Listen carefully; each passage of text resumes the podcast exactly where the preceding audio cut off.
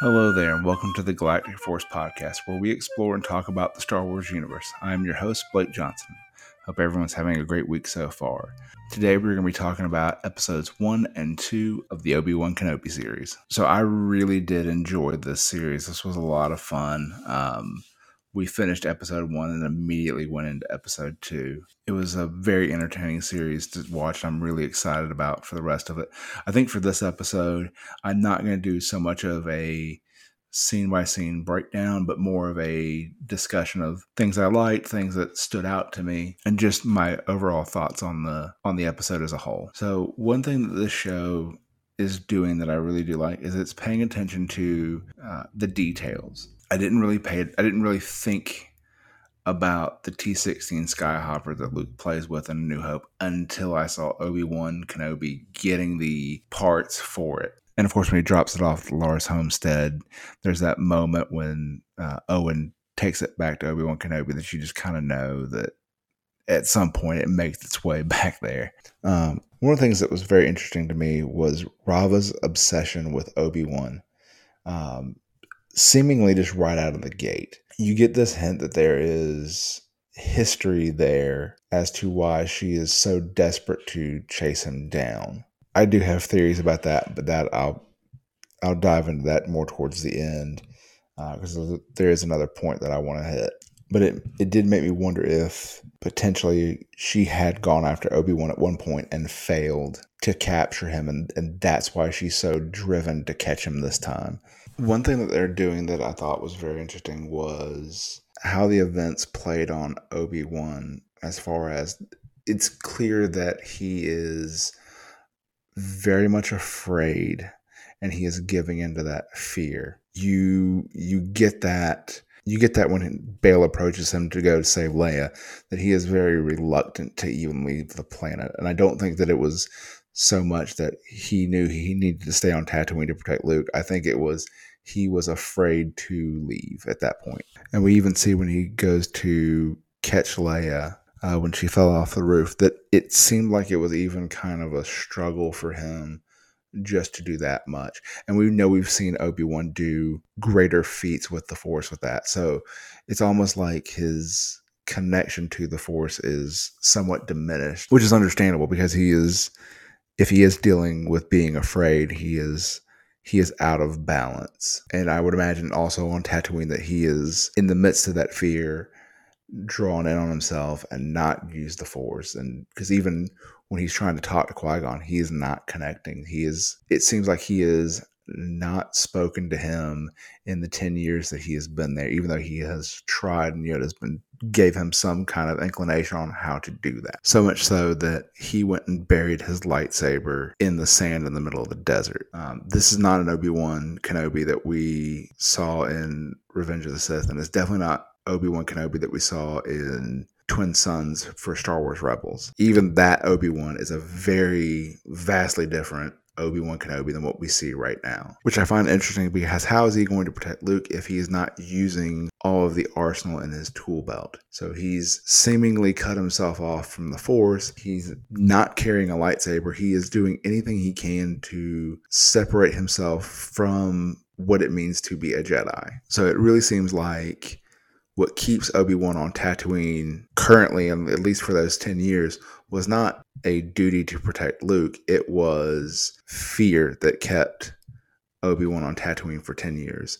I don't think he would have left regardless, but when Bail shows up, he defaults to I have to stay here and protect Luke. That's what I'm that's my role. When he knows full well, I am here because I'm supposed to be here, but I'm also here because I am afraid to to face the demons of my past. Which talking about demons of the past, uh, right there at the very end, Reva drops the bomb to Obi Wan that Anakin has survived, that he did not die on Mustafar like Obi Wan had thought, which sends Obi Wan into a full blown state of shock.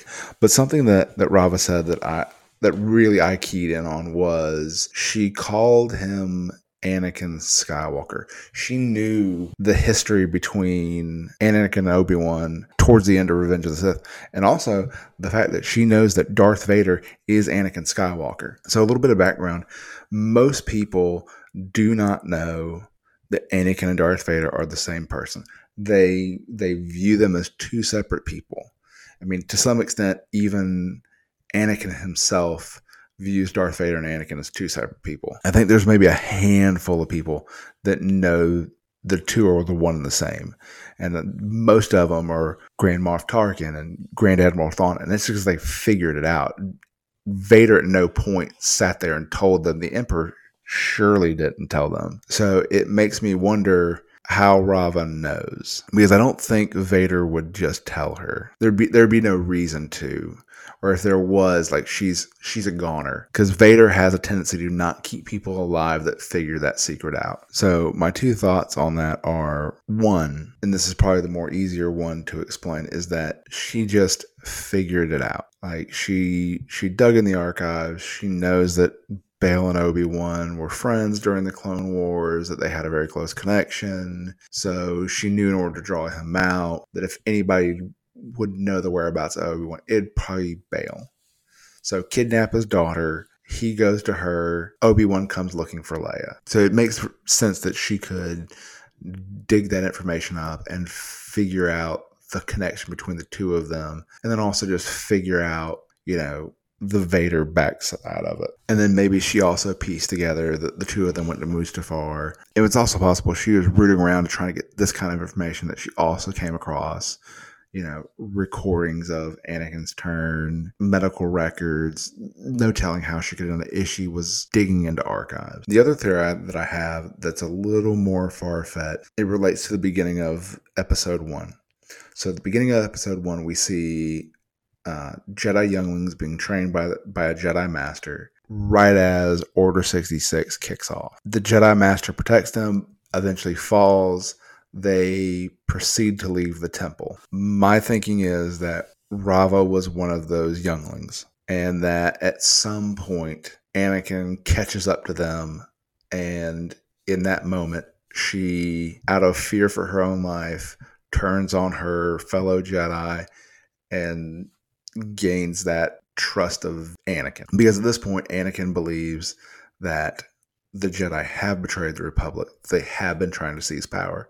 So I would imagine at this moment, Reva either comes to that realization that, hey, maybe Anakin is right. The Jedi are trying to overthrow the Republic and we've had it wrong this whole time, or it's just a straight out of fear thing. Regardless, I would think at that point Anakin would see an ally there. And also, she would know Anakin was there at the temple he was Darth Vader, and then a guy in a black suit with the same name shows up, it's not hard to put two and two together at that point. The other thing is possible that, you know, if she saw the Jedi as traitors at that point, that Anakin would feel like he has someone who didn't betray him and maybe would have a little more. I don't want to say he would take her into her, his confidence uh, I just I don't think that would happen. I think he would see her as a very useful ally and kind of direct her as such and maybe give her missions like tracking down Obi-Wan that were maybe a little more um, that were missions that he wanted to keep close to his chest. But either way, I'm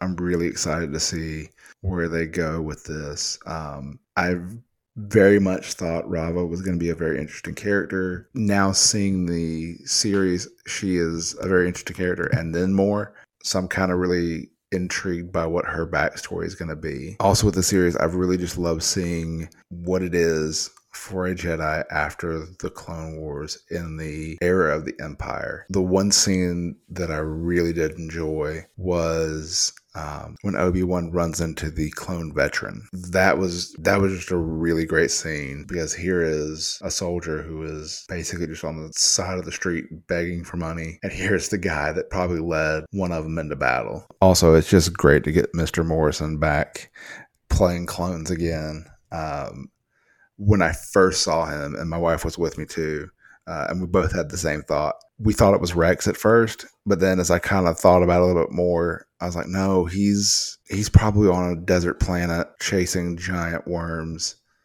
so that's probably not him. But now seeing that, I mean, uh, there's there's a high probability we're gonna get a live action Rex in the Ahsoka series. That's that's also very fun to to wait for. But overall, this is been a great series so far. I'm, I'm really excited to see where the story goes next. The way they kind of ended episode two, you would think they would be getting near the end of the story they wanted to tell, but that we've got four more episodes left. I think they're doing six. So we got two. There should be four more left. Um, but I think they're going to be great, and I am I am super excited. Um, I know we're building up to the Obi Wan and Vader confrontation again, uh, which the more the more the series goes, I'm actually ready to see it. I think that's going to be a lot of fun, and it's going to be it's going to be really really good. Well, that's all for this episode. Thanks for listening. If you've enjoyed this episode and you'd like to help support the podcast, please share it with others, post about it on social media, or leave a rating and review. To catch more of the latest from me, you can follow me on Twitter. The link is in the description. Come back next week and we'll talk more about Star Wars and Obi Wan Kenobi. Thanks again. I'll see you next time. And remember, the Force will be with you always.